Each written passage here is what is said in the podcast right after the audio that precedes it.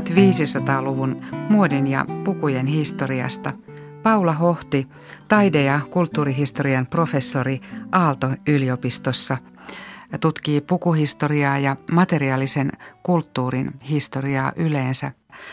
Olemme käyneet läpi niitä kankaita ja kankaiden merkitystä, kankaita, joita käytettiin 1500-luvulla ja sitä, että että niitä tuli paljon erilaisia, valikoima monipuolistui, tuli uutta, myös uutta sen ajan teknologiaa ja niin edelleen. Koko ajan jylläsivät ylellisyysasetukset pitämässä yhteiskuntaluokkia kurissa näiden kankaiden käytössä.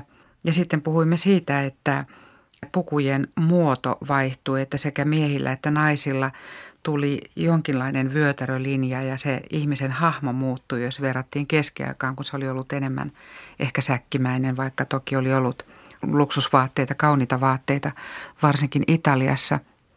Mutta sittenhän 1500-luvulla oli joitakin isoja ilmiöitä, jotka leimasivat koko vuosisataa ja vaikuttivat tietysti myös muotiin. Että näitähän oli aika paljon tai ainakin muutama ratkaiseva, esimerkiksi kirjapainotaito – niin mikä oli tämä kytkykauppa kirjapainotaidon ja muodin välillä? Professori Paula Hohti.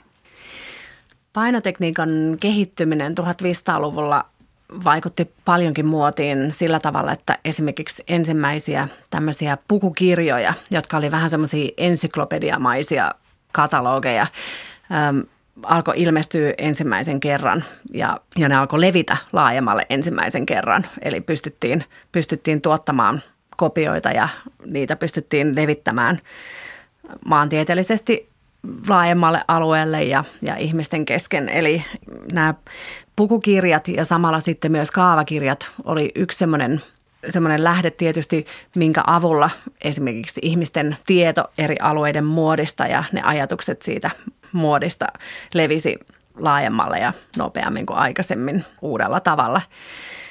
Samalla myöskin tuotettiin tämmöisiä, alettiin tuottaa paljon erilaisia käyttöoppaita, eli sitä, että millä tavalla esimerkiksi kosmetiikkaa voi valmistaa ja, ja kaikenlaisia erilaisia reseptejä siitä, että, että, että miten tuotteita valmistetaan, erilaisia erilaisia kirjontatekniikoita voidaan soveltaa pukuihin ja että tämmöisiä käytännön oppaita. Ja samalla myös sit oppaita ehkä siitä, että, että miten ymmärtää se muoti oikein, että miten kannattaa pukeutua, jos haluaa olla muodikas – Kirjojen ja muotitiedon leviäminen on, on varmaan yhtenä osatekijänä vaikuttanut siihen, että, että kiinnostus muotiin kyllä levisi niin kuin joka puolella Euroopassa. Oltiin kiinnostuneita muodista. Että vaikka me ajatellaan usein esimerkiksi, Italia ja Ranska ja Espanja oli näitä muodin kehtoja ja keskuksia, mutta että esimerkiksi Saksassa Augsburgissa on säilynyt tämmöinen todella kiinnostava albumi, josta ajatellaan, että se on niin ensimmäinen tämmöinen varsinainen muotikirja. Ja tätä albumia on tutkinut semmoinen pukuhistorioitsija, jonka nimi on Ulinka Rublak. Ja, ja tämä albumi koostuu useista kymmenestä vesiväriteoksesta, jota tämmöinen, tämmöinen kirjanpitäjän – poika Matteus Schwartz on vuosien varrella tai koko elämänsä aikana kerännyt ja, ja tilannut. Ja nämä vesiväripiirrokset on kuvia tästä Matteus Schwartzista itsestään pukeutuneena erilaisiin muodikkaisiin asuihin. Eli se on tämmöinen niin kuin muotialbumi.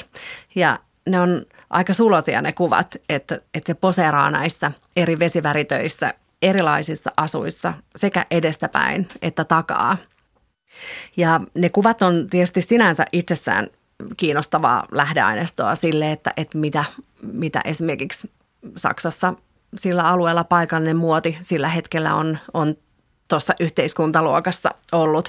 Mutta se albumi on siinäkin mielessä hirveän kiinnostava, että, että se kertoo meille jotakin siitä, että miten ihmiset on alkanut suhtautua muotiin ja pukeutumiseen eri tavalla ja tavallaan tutkii sitä, sitä suhdetta, omaa suhdetta muotiin ja, ja suhdetta myöskin omaan kehoon.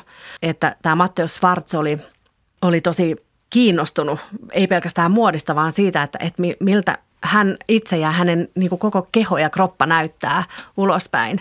Ja just tässä albumissa tämä Matteo Schwartz on tehnyt sinne semmoisia muistiinpanoja, joiden, joissa se välillä esimerkiksi ää, pistää ylös omat vyötärön mittansa ja, ja konkreettisesti senttimetreillä. Ja sitten siellä lopussa on semmoinen aika hellyttävä kuva, missä, missä se on jo vähän vanhempi. Että ei enää tämmöinen salskee nuori mies, vaan tullut jo vähän vanhempaan ikään. Ja, ja tota, siinä se vähän sellaiseen melankoliseen sävyyn toteaa, että tässä on kuvani edestä ja takaa. Olen tullut vanhaksi ja lihavaksi. Niin, että silloinkin murehdittiin näitä samoja asioita. Joo, että toi on oikeastaan niin kuin senkin takia meille kiinnostava lähde, että huomaa, että tästä asenteet on alkanut niin kuin muokata sitä käsitystä itsestä siinä aikana ja, tai että siihen on kiinnitetty ehkä enemmän huomiota. Hmm. Miltä ajalta suurin piirtein nämä Matteus Schwarzin mallit ovat lähtöisin?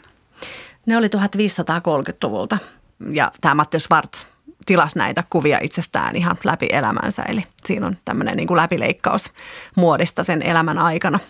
Mm, tosi kiinnostavaa. Ja tosiaan sitten painotekniikan kehittymisen myötä myöskin alkoi ilmestyä tällaisia halvempia kirjoja, halvempia kopioita. Eli myös nyt alaluokat pääsi sitten näihin käsiksi, näihin teoksiin eri tavalla kuin aikaisemmin. Tieto kaiken kaikkiaan kulki helpommin, tieto, tieto kulki helpommin ja nopeammin, eli se muotitiedon leviäminen oli niin kuin ihan keskeistä tässä. Ja yleisesti luullaan, että, että nämä alaluokat, esimerkiksi suutarit ja parturit ja leipurit, että ne ei osannut lukea, mutta että itse asiassa niin se lukutaito tässäkin yhteiskuntaluokassa oli yllättävän korkea ja, ja sitten ihan semmoinen, ainakin semmoinen, niin kuin jos puhutaan ihan semmoisesta peruslukutaidosta, niin kyllä näitä kirjoja käytettiin myös alaluokissa. Mm, lukutaito oli menestymisen edellytys varmasti monissa näissä ammateissa siihen aikaan. Joo, ja tietysti piti osata pitää kirjaa ja näin, että, että joo. Mm. Ja toinen asia, joka leimasi 1500-lukua, oli tietysti se, että, että Euroopassa koko infrastruktuuri jonkin verran helpottui. Tieyhteydet parantuivat ja sitten hän laivan rakennus nousi koko ajan. Eli se tarkoitti sitä, että myös muoti pääsi kulkemaan helpommin paikasta ja maasta toiseen. Joo, kyllä muoti ja sitten, sitten just esimerkiksi näiden muotitieto tavallaan näiden kirjojen kautta ja muotokuvien lähettäminen ja kaikki tämmöinen helpottu tai jotenkin muotinukkien vaihtaminen maiden välillä helpottu. Että kyllähän se tietysti merkittävästi vaikutti siihen, että, että ihmiset pysty liikkumaan paikasta toiseen nopeammin, tuotteet pysty liikkumaan nopeammin ja ylipäänsä se paransi kaupankäynnin edellytyksiä ja, ja näin, että kyllä se vaikutti paljon. Ja silloinhan muoti rikastui myös siinä mielessä, että ruvettiin harrastamaan aika paljon tällaisia irtotuotteita ja somisteita, että ne olivat tyypillistä 1500-lukua. Että niistä tuli nyt näitä lisätuotteita, joita sitten vietiin muille paikkakunnille, toisiin kaupunkeihin ja maihin ja se oli omanlaistansa teollisuutta. Joo, silloin tosiaan markkinoille tuli kaikenlaisia uutuustuotteita, esimerkiksi hattuja ja viuhkoja ja röyhelökauluksia ja, ja erilaisia sukkia ja tämmöisiä, että, että esimerkiksi sukat on, on tosi yksi semmoinen kiinnostava kohde ja semmoinen uutuustuote, että neulontateollisuus tänä aikana – kehittyi tosi paljon ja, ja tota, valmistettiin semmoisia tosi hienoja no sekä käytännön sukkia, mutta myöskin tällaisia hienoja silkkisukkia. Ja ne oli tietysti niin kuin valmisvaatteina todella käteviä, koska neule, neulottu on tosi paljon joustavampaa kuin, kuin tämmöiset perinteiset, perinteiset sukat, jotka on tehty kankaasta. Eli ennen on pitänyt käydä teettämässä sukat aina räätälillä, niin kuin, että ne istuu tuohon jalkaan. Et nyt sitten markkinoille tuli muun muassa valmis sukkia, jotka, joita voitiin sit myydä tämmöisinä sopivasti istuvina vähän kaikenlaisten jalkaan eri kokoisina. Ja ja tosiaan sukkien kudontakone, tämmöisten silkkisukkien kudontakone keksittiin jo 1600-luvun alussa, että, että se on ollut sellainen tärkeä innovaatio siinä aikana. Mutta että markkinoille ilmestyi ylipäänsä todella paljon uusia uusia muotituotteita 1500-luvulla ja silloin perustettiin ihan semmoisia erity, erityisiä niin kauppoja, uusia kauppoja, jotka oli erikoistunut johonkin tietynlaisiin hattuihin tai viuhkoihin ja muihin, että se oli niin kuin uudenlainen ilmiö 1500-luvulla. Ja tämmöiset asusteet sitten muotina oli sen verran halvempia kuitenkin hankkia kuin joku kallis vaatekappale, että, että tämä vaikutti myöskin alaluokkien muotiin, muotiin paljon ja siihen, että että myös alaluokat pysty sitten näitä hyödyntämään. jos ylellisyysasetukset sallivat. Niin, että nämä samaiset ylellisyysasetukset kattoivat varmasti kaikki nämä irtotuotteet myös. Joo, se, se ei kattanut kaikkea, mutta siellä oli tiettyjä, tietyt semmoiset muotituotteet oli varattu vain yläluokalle. Että sanotaan nyt esimerkiksi niin, että, että Italiassa alaluokat sai käyttää silkkisamettihattuja, mutta, mutta vaan yläluokat sai koristella ne hatut sulalla, että, että tämmöisiä, tämmöisiä Se on siellä. yksityiskohta. Joo, kyllä. Ja sitä sopi tarkkailla sitten näiden ilmiantajien. Joo, ehdottomasti.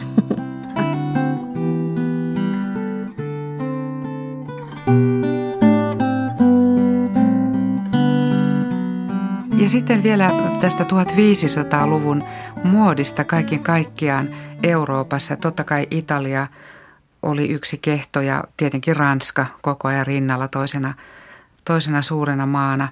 Ranskalla ja Italia oli paljon yhteistäkin ja hovit olivat olleet tekemisissä toistensa kanssa ja muoti totta kai vaikutteet siirtyneet ja siirtyivät koko ajan, koko ajan Ranskasta Italiaan ja päinvastoin. Mutta sitten oli myös tärkeä maa Etelä-Euroopassa, Espanja.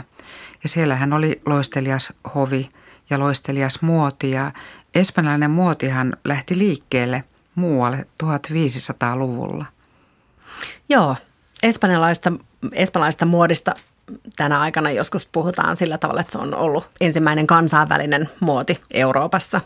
Eli toimi tämmöisenä isona muotivaikuttajana monessa eri maassa – ja yhdenmukaisti tai muokkasi sitä ajatusta siitä, että mikä on, mikä on muodikasta pukeutumista. Ja siihen, siinä suosittiin hyvin paljon niin kuin esimerkiksi mustaa väriä ja, ja tämmöisiä hyvin tyköistuvia, tyköistuvia yläosia, röyhelökauluksia.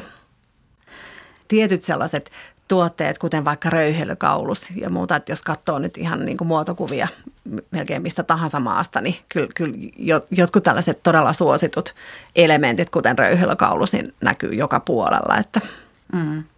Ja espanjalainen muoti on pitänyt pintansa oikeastaan halki vuosisatojen ja elää nyt täälläkin vuosituhannella tai on elänyt huippuhetkiä. Joo, mutta samalla on kuitenkin hyvä muistaa se, että vaikka puhutaan niin kuin jostakin kansainvälisestä muodista tuona aikana, niin kyllä kuitenkin alueelliset erot on ollut niin kuin valtavat ja se, että miten, mitä on ymmärretty muodiksi siinä aikana, niin, niin kuin sama kuin tänä päivänä, että se on kuitenkin moni, monimutkainen ja semmoinen monikerroksinen asia. Ja näitä suuria ilmiöitä vielä, jotka leimasivat 1500-lukua Euroopassa, koko Euroopassa.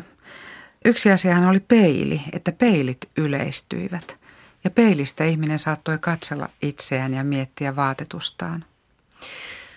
Joo, se on ollut tärkeä asia, että sitä ei helposti tule ajatelleeksi todella, että, että miten se on muokannut ihmisten käsitystä omasta ulkonäöstä ja siitä, miltä, miltä haluaa näyttää. Se, että on pystynyt katsomaan ensimmäisiä kertoja peiliin. Ja tosiaan 1500-luvulla ruvettiin tuottamaan peilejä ja erilaisia, erilaisia peilejä sillä tavalla, että, että peile ei enää ollut mikään suuri harvinaisuus ihmisten kodeissa. Myös mun artisaanien, niiden artisaanien ja käsityöläisten ja kauppiaiden kodeissa, joita mä oon tutkinut, niin siellä oli myös peilejä. Mutta osa näistä peileistä oli vielä semmoisia kuperia peilejä ja muita, että sekin on mielenkiintoista ajatella, että mitä, minkälainen kuva sieltä peilistä on näkynyt. Mm. Ja ennen näitä peilejä on tietysti ollut vedenpinta tai erilaiset Joo. vedenpinnat, joista niin. ihmiset ovat katselleet, mutta ei ehkä ihan helppoa tarkkailla jotakin runsasta, runsasta ihanaa asua niin. veden pinnasta. niin, joo. Mm. No missä mittakaavassa on säilynyt, jos ajatellaan sitä Italian pukuhistoriaa, niin todellisia pukuja ja asusteita 1500-luvulla, kuinka paljon niitä on säilynyt? Kyllä niitä on säilynyt jonkun verran, että, että varsinkin semmoisia yläluokkien ja tämmöisiä yläluokkien hienoja luksuspukuja on säilynyt ja niitä näkee niin kuin silloin tälle erilaisissa museoissa, tekstiilimuseoissa ja, ja kankaita on säilynyt silkikankaita ja, ja erilaisia hieno niin vilakankaita. Mutta että, että kyllä kuitenkin suhteellisen vähän. Ja, ja sitten sitten, että et moni niistä on kärsinyt aika paljon tai niitä on ehkä restauroitu tai konservoitu aika rankalla kädellä jossain vaiheessa. Se, että, että kuinka paljon ne sitten kertoo siitä todellisesta sen ajan pukukulttuurista, niin, niin se on ehkä kuitenkin vähän sellainen kysymysmerkki, että mitä ne kertoo ja kuinka paljon. Ja, ja näin. Mutta et, et sitten, et jos mennään alempiin yhteiskuntaluokkiin, niin ehkä meidän pitää mennä niin museoiden ulkopuolelle, koska museot tietysti säilyttää ja, ja pistää esille tämmöisiä niin paremmin säilyneitä ja hienompia esineitä. Et usein sitten joudutaan katsomaan ja etsimään arkeologista aineistoa. Ja, ja sellaista, sellaistakin on säilynyt todella paljon. Että voi olla, että tämmöistä alaluokan esineistöä on saatettu tietysti tässä vuosien varrella heittää heittää rajulla kädellä roskikseen, että, että ihmiset ei ole ehkä lähtökohtaisesti ja tutkijat ollut kiinnostuneita tämmöisestä tavallisten ihmisten esineistöstä niinkään, mutta että ainakaan pukuhistorian parissa. Mutta tota, ää, nyt esimerkiksi Kööpenhaminassa on, on tällä hetkellä niin, niin erittäin hyvä tilanne meille, koska, koska siellä on rakennettu uutta metroa ja näiden metrokaivausten yhteydessä on löydetty ihan älyttömän paljon – historiallisia tekstiilejä ja, ja vaatteita ja erilaisia asusteita ja pukeutumiseen liittyviä erilaisia ehkä koruja ja muita. Vieläkin. Joo, ja nämä, nämä on niin kuin 1600-luvun alusta lähtien ihan, että, että sieltä löydettiin esimerkiksi 6000 paria kenkiä. Ja, ja et, et se on niin kuin todellinen tämmöinen Löydös. materiaalinen aareaitta pukuhistorian tutkijoille. Ja sitä on arkeologit siellä jo paljon tutkinutkin ja, ja tota, sitä on, on konservoitu ja, ja säilytetty tai säilytty museoihin sitten tutkittavaksi ja, ja esitettäväksi. Mutta se on, tämmöinen aineisto on meille tietysti tärkeää ja, ja me tiedetään, varsinkin kun me tiedetään, että ne on, ne on suurimmaksi osaksi esineitä, jotka on kuulunut alaluokille, koska ne on löydetty semmoisilta alueilta, jotka on niin kuin tavallisten ihmisten asuinalueiden alla. Mm. Ja Kööpenhaminassa on vielä se etu ollut sitten, tai tai Tanskassa erityisesti tässä Kööpenhaminan kaivausten yhteydessä, että se maaperä on ilmeisesti semmoista, että, että se on varsinaisen hyvä tekstiilien säilymiselle. Eli ne on ollut niin kuin poikkeuksellisen hyvässä kunnossa, kun on löydetty. Ja tietysti arkeologinen aineisto on semmoista niin kuin ruskean harmaata lähes, niin, lähestulkoon, mutta että, että me pystytään työstämään, jos me pystytään testaamaan erilaisilla menetelmillä, niin kuin esimerkiksi värejä ja tutkimaan rakenteita ja ja tutkimaan näitä tekstiilejä ihan hyödyntämään sitä tietoa meidän tutkimuksessa monella tavalla.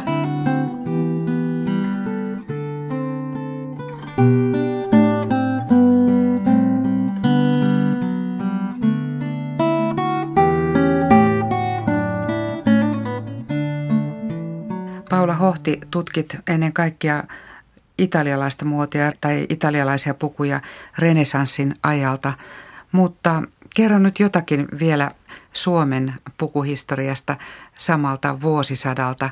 Meillähän nyt tietysti oli silloin huomattavasti vähemmän väkeä kuin, kuin nykyään ja ei tietenkään sellaisia, sellaisia yhteisöjä, ei sellaisia kaupunkeja kuin mitä oli Italiassa, mutta meilläkin oli hovimme Turussa.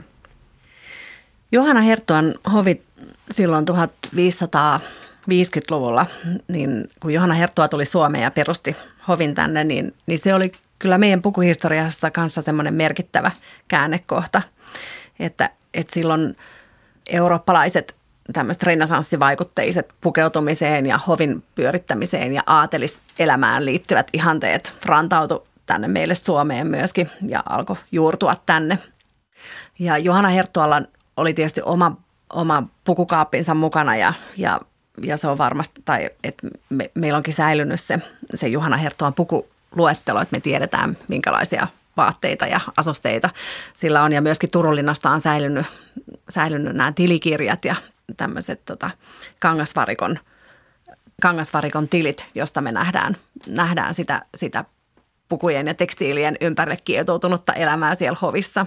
Se on ollut kiinnostavaa aikaa Suomessa ja, ja tosiaan Johanna Hertoaan tuli Ruotsista ja, ja sillä tavalla se ehkä tuli semmoisen niin kuin saksalaisvaikutteisen sen ajan tyypillisen ruotsalaisen hovipukeutumisen kanssa Suomeen, mutta tänä aikana myöskin se espanjalainen muoti oli, toimi niin kuin vaikuttimena täällä ja, ja ja selkeästi näkee sen, että, että kun Johanna Herttoa matkusti vuonna 1559 Englantiin ja tämän matkan tarkoituksena oli se, että Johanna Herttoa menee sinne kosimaan kuningatar Elisabettia oman veljensä Ruotsin kuninkaan Erikin puolesta, niin ähm, tälle matkalle alun perinkin valmistautuessaan, niin, niin Juhana Herttoa vei tämän Eerikin muotokuvan sinne mukana ja Eerik on pukeutuneena siihen tämmöiseen ajanmukaiseen todella tyylikkääseen espanjalaismuotipukuun.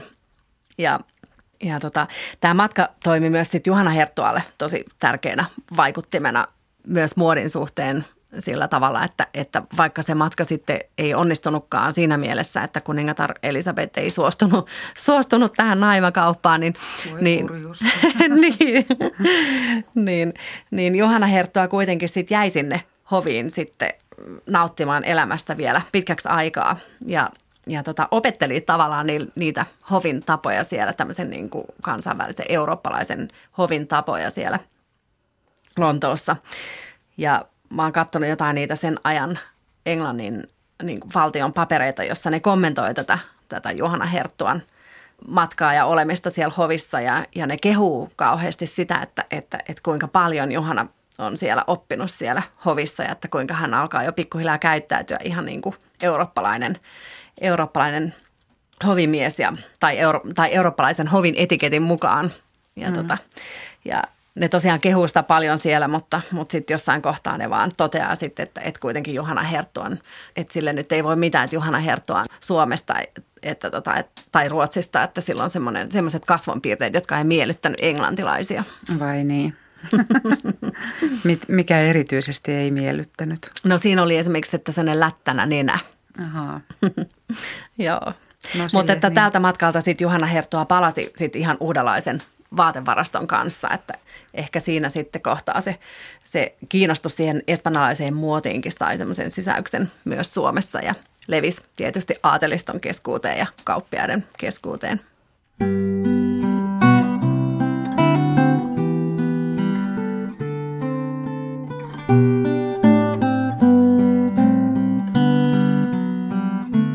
Muistakaamme Juhana Herttuasta, että hän, Juhana kolmas, oli siis Kustaa Vaasan poika ja Ruotsin kuningas renessanssin ytimessä eli vuosina 1568-1592.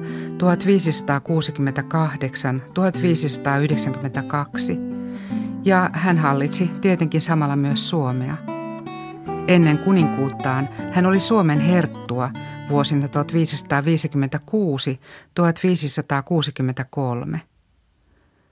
Juhana ja hänen italialaisia sukujuuria omannut puolisonsa Katariina Jagellonika, joka oli Puolan kuninkaan sisar, pitivät Turun linnassa pientä renessanssihovia. He olivat keränneet sinne taidetta, ylellisen sisustuksen ja järjestivät muodikkaita juhlia ajanmukaisine näyttävine asuineen. He myös kehittivät Turun linnan arkkitehtuuria.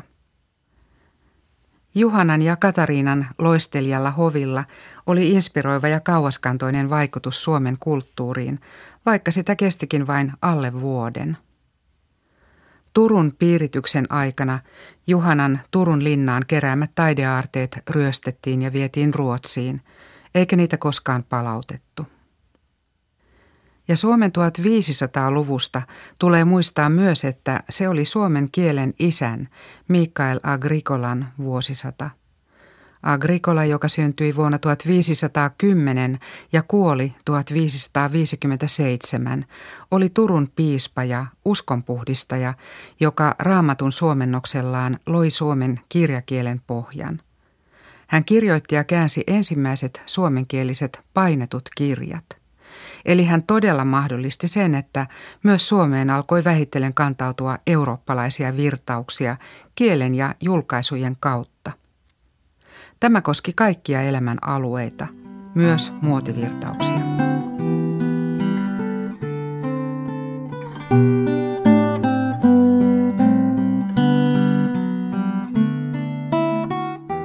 Taide- ja kulttuurihistorian professori Aalto-yliopistossa Paula Hohti. Hieno katsaus 1500-luvun pukuhistoriaan ja muotiin, jota tutkit todella kiehtova matka vuosisatojen halki ja tämä matka on saanut miettimään todella sitä, että kuinka paljon muoti merkitsee ihmiselle ja yhteiskunnalle ja minkä takia sitä on niin tärkeää tutkia tai miksi sitä tutkitaan. Niin miksi muotia tutkitaan, Paula Hohti? Mikä on se kaikkein tärkein moottori siinä? No muoti on niin merkittävä monella tavalla, että tänä päivänä esimerkiksi muodin taloudellinen merkitys on, on tosi suuri, mutta että, että muodilla on, on myös hirveän tärkeitä kulttuurisia ja sosiaalisia merkityksiä meidän, meidän elämässä. Että et me ei ehkä tule sitä ajatelleeksi aina, mutta että et meidän pukeutuminen niin meidän jokapäiväisessä elämässä kuitenkin muokkaa jollain tavalla meidän olemista ja, ja sitä meidän identiteettiä ja sitä, että mitä me halutaan itsestämme välittää missäkin tilanteessa. Ja mun mielestä semmoinen niin muodin juurien ymmärtäminen ja se, mistä nämä merkitykset tulee ja ja mitä ne on, minkälaisia merkityksiä pukeutumiseen on esimerkiksi 500 vuotta sitten heijastettu silloin, kun meidän, meidän tämmöinen, se, että miten me muotia ymmärretään tänä päivänä, niin on niin kuin, että ne ajatukset on pitkälti kehittynyt siinä keskiajan lopussa ja renesanssin ajan alussa.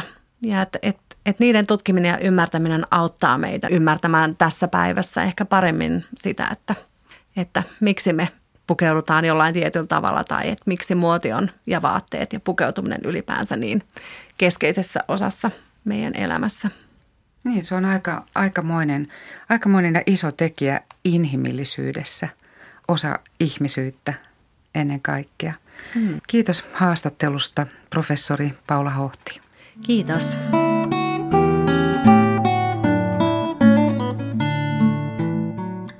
Jätämme nyt 1500-luvun Italian ja sieltä vaikutteita saaneen Suomen renesanssin ja siirrymme uudelle vuosisadalle, 1600-luvulle, joka oli jälleen kerran hyvin erilainen ja omanlaisensa Euroopan historiassa.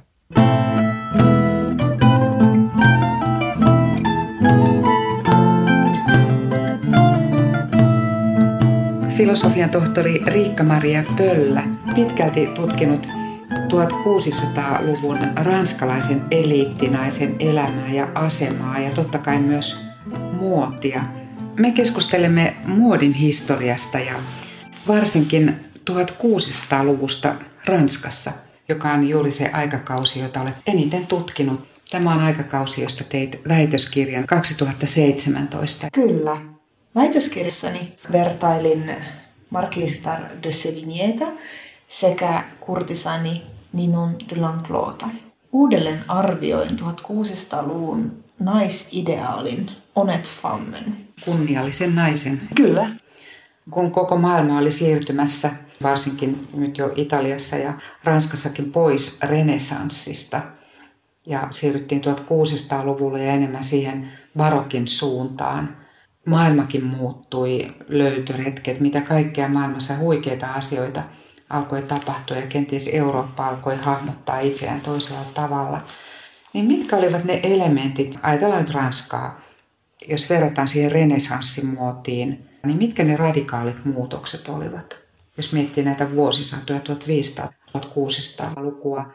Renesanssimuoti oli jäykempää kuin esimerkiksi barokkimuoti, mutta myös renesanssin aikana oli muotia ihoa vasten asetellut helmikorut, kuten oli 1600-luvullakin. Mutta tavallaan 1600-luvun muoti, vaikka se oli värikästä ja hohdokasta ja ylellistä, niin se oli yksinkertaisempaa kuin renesanssi, eli renesanssieliitin pukeutuminen.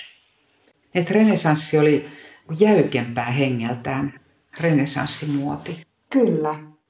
Renesanssissa oli ne valtavat raskaat kankaat, niiden kirjailujen ja kuvioiden takia, ommelten takia, sekä miehillä että naisilla. Kyllä ja sitten monesti usein renesanssin aikana vaatteet, siis äärimmäisen, äärimmäisen ylhäisten ja rikkaiden puvusto oli kallis. Kirjailtu täyteen jalokiviä ja helmiä. Että ne painoivat. Painoivat todella paljon.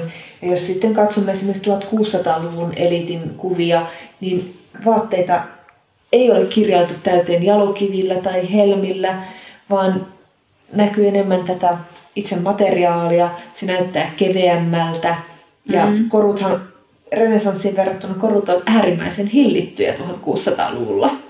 Niin, ja kankaat pääsevät oikeuksiinsa ja se kankaan elävä pinta. Juuri näin. Ja siinähän mestarimaalarit saivat kankaat näyttämään upeilta. Kyllä, silkin hohto välittyy katsojille. Mm.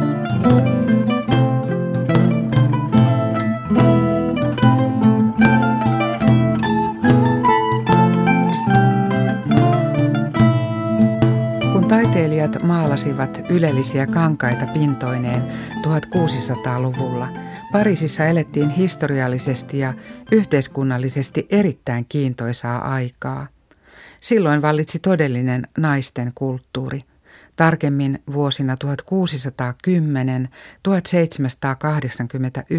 1610-1789.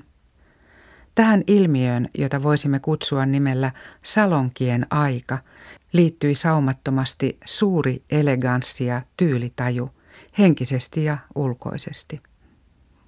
Muutoinkin nämä kaksi vuosisataa, 1600 ja 1700-luku, olivat kaikilla tasoilla itsevaltiaan Ranskan suuret vuosisadat, le grand siècle. Erityisesti ne jättivät jälkeensä sen hienostuneen, henkevän, tyylikkään ja muotitietoisen Ranskan perinnön, joka maailmalla tunnetaan ja joka on sitkeästi pitänyt pintansa. Salonkien aika on myös erään kiehtovan klassisen tutkielman suomennoksen nimi. Kirjoittaja on ranskalainen Roger Picard, Sorbonnin yliopiston oikeustieteen professori, joka joutui vuonna 1940 pakenemaan Hitlerin vainoja New Yorkiin, jossa hän teoksensa kirjoitti. Se ilmestyi vuonna 1943, eli keskellä katkerinta sota-aikaa. Roger Picard oli tunnustettu taloustieteilijä ja kansainvälinen juristi. Syntyperältään juutalainen. Monen kohtalotoverinsa tavoin hän onneksi sai Rockefeller-säätiön rahoittamasta maanpakolaisyliopistosta turvasataman. Miksi sitten juristi kirjoittaa menestysteoksen täysin oman alansa ulkopuolelta muodikkaiden naisten kirjallisuussalongeista? Maanpaossa ollut tiedeyhteisö ryhtyi usein omien erikoisalojensa ulkopuolelle poikkitieteellisiin kirjallisiin hankkeisiin. Picardin ajatus selittyy loogisesti. Hän, oppineen älymystön edustaja, oli maanpaossa rakkaasta kotimaastaan Ranskasta, jossa sodan aikana sorruttiin rikollisiin tekoihin, kuten juutalaisvainoihin. Niinpä hän halusi nostaa ihmisten mieleen sen henkisen, älyllisen Ranskan, joka loisteliaisuudessaan ja hienostuneisuudessaan oli jättänyt koko maailman ihaltavaksi 1600- ja 1700-lukujen salonkikulttuurin, joka syntyi keskellä eleganssia ja hienointa muotia ja vaikutti syvällisesti tulevien aikakausien ajatteluun ja henkiseen ilmapiiriin Ranskassa ja koko Euroopassa. Tämä taidokkaasti koottu, taustoitettu ja kirjoitettu klassikkoteos antaa kattavan kuvan tästä erityisestä naisten aikakaudesta Ranskassa. Kirjan suomennoksen alkuunpanija, kuopiolainen yliinsinööri Juhani Sarkava, joka menehtyi vuonna 2004 83 vuoden iässä, oli hänkin kiinnostava henkilö. Elämäntyönsä hän teki Savon Voima Oyn teknillisenä johtajana, sittemmin Kuopion kaupungin energialaitoksen johtajana. Tämäkään uravalinta ei viittaa ranskalaisiin kirjallisuussalonkeihin. Mutta tällä maineikkaalla miehellä oli oma syvällinen harrastuksensa ranskan kieleen ja kulttuuriin. Hän toimi aktiivisesti Kuopion ranskalais-suomalaisessa yhdistyksessä – Juhani Sarkavan perikunta uskoi Osmo Pekoselle, joka on Oulun yliopiston tieteenhistorian dosentti sekä Lapin yliopiston sivistyshistorian dosentti, itsekin monien historiallisten teosten ansioitunut tekijä, tärkeän tehtävän. Sarkavalta kesken jääneen Picardin ranskankielisen teoksen suomennostyön loppuun saattamisen. Tämä kunnianhimoinen hanke valmistui vuonna 2018 ja Picardin klassikko on vihdoin saavuttanut suomalaisyleisön. Koko salonkikulttuuri mahdollistui ja tapahtui yläluokan naisten ansiosta, jotka pitivät Pariisissa kirjallisia salonkeja tai vierailivat niissä itse. Pariisin salongit pidättäytyivät kuitenkin kokoontumasta hovissa. Kaikki tapahtui kaupungilla, Pariisin sydämessä, tietyissä paikoissa, tietyissä puitteissa – ylellisissä kaupunkipalatseissa, jotka toimivat myös yksityiskoteina, tiettyjen daamien suojelemina ja organisoimina, luksussisustuksissa, kauniissa ympäristöissä. Näissä salongeissa kokoontui aikakauden teräviin kärki. Taiteilijat, filosofit, monet korkeasti oppineet, tutkijat ja tiedemiehet, myös hoviväki, poliitikot, sotilashenkilöt, koko älyllinen eliitti, miehet ja naiset, ranskalaisuudesta kiinnostuneita ulkomaalaisia intellektuelleja ja diplomaatteja myöten. Salongit ja niiden emännät edustivat poikkeuksellista vapautta, joka historiassa on vain harvoin suotu naisille. Tämä tarkoitti nimenomaan sivistyneen ja älykkään keskustelun ja ajatusten vaihdon vapautta ja luontevaa sananvaihtoa myös miesten ja naisten välillä ilman paheksuntaa tai taka-ajatuksia. Kaikki tapahtui moitteettomasti, hyvien tapojen suojeluksessa. Juuri näissä salongeissa kehittyi se ranskalaisille ominainen keskustelutaito ja terävä, taidokas taiteenlaji eli väittely, jossa tiukankin paikan tullen aina pysytään kohteliaisuuden rajoissa, eikä lipsuta ärähtelemään, saatika suuttumaan vastapuolelle. Salongeissahan keskustelun tuli olla tasa-arvoista ja myös luottamuksellista. Tästä kunkin salongin emäntä piti huolen. Hänen ei itsensä tarvinnut olla korkeasti oppinut, mutta terävä, intuitiivinen, nokkela ja taitavan hauska hänen tuli tunnelman takia olla. Sen lisäksi, että oli ulkoisesti tyylikäs ja viimeisen päälle muodikas. Salonki-ilmiö toki koski vain yläluokkaan kuuluvia, joihin pyrki myös aina vain vaurastuva porvaristo. Alemmat sosiaaliluokat pysyivät kovaosaisessa lestissään vallankumoukseen saakka vuoteen 1789. Heidän muotinsa oli kaukana eliitin koketeerauksesta. Kansanmiesten ja naisten asut kertoivat ammatista ja samalla vaatimattomasta syntyperästä. Miksi kirjalliset tyylisalongit sitten syntyivät Pariisiin? Miksei yläluokka tyytynyt yhä loisteliaammaksi kasvavan hovin seurapiireihin? Toimihan siellä aurinkokuninkaan ajalla hoviväkenä jopa 10 000 henkeä. Ylellistä elämää oli tarjolla, oli näytelmiä ja konsertteja. Varsinkin Henrik neljännen seuraaja Ludwig XIII oikeamielinen suosi musiikkielämää. Olihan hän itsekin taitava muusikko.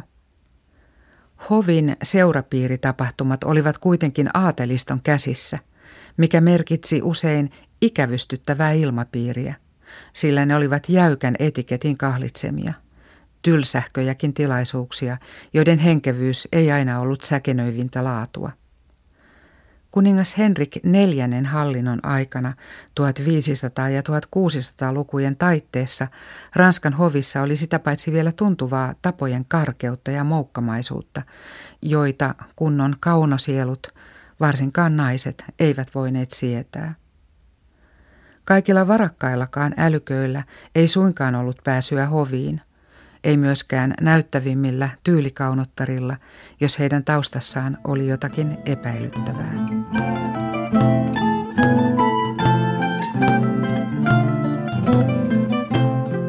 Mutta jos me vielä ajattelemme Riikka-Maria Pöllä tätä koko 1600-lukua aikakautena Ranskassa ja Ranska jo silloin yhtenä Euroopan huippuvaltiona ja esimerkkinä monille muille kansakunnille – Minkälainen oli 1600-luku, jossa kaikki tämä muoti saattoi kukoistaa Ranskassa?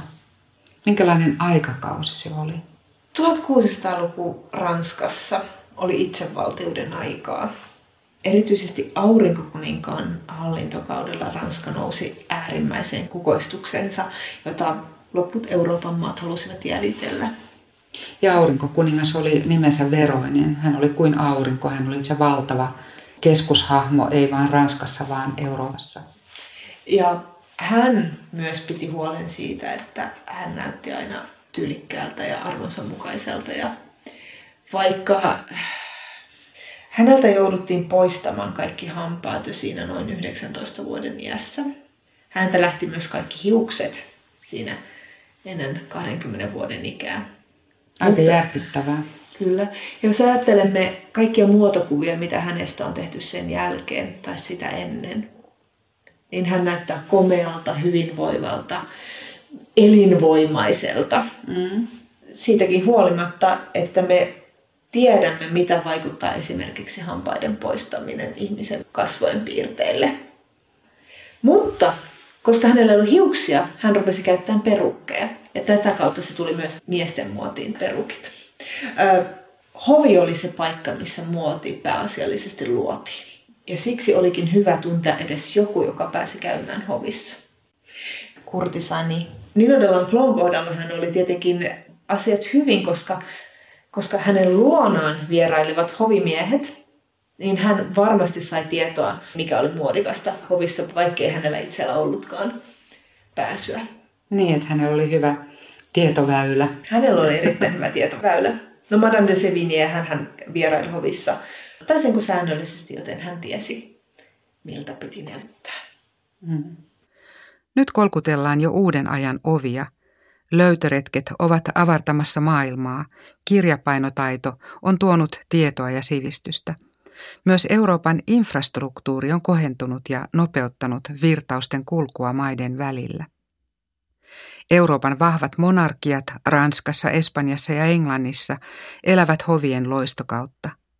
Italia jää edelleen kaupunkivaltioiden hallintomalliin. Mahtipontinen ja dramaattinen barokki tekee tuloaan ja muoti vaihtaa vapaalle renessanssin kauniista ja näyttävistä, mutta äärimmäisen raskaista ja jäykistä materiaaleista kohti mukavampia ratkaisuja. Materiaalit käyvät kevyemmiksi. Tulee lisää pitsejä, helmiä ja uusia koruratkaisuja. Vihdoin pukeutumiseen saapuu myös sesonkimuoti. Muodin historiaa uuden ajan kynnyksellä osassa kolme asiantuntijana on filosofian tohtori Riikka-Maria Pöllä. Hän vie meidät pitsien ja puutereiden hienostuneeseen maailmaan 1600-luvun Ranskassa. Thank you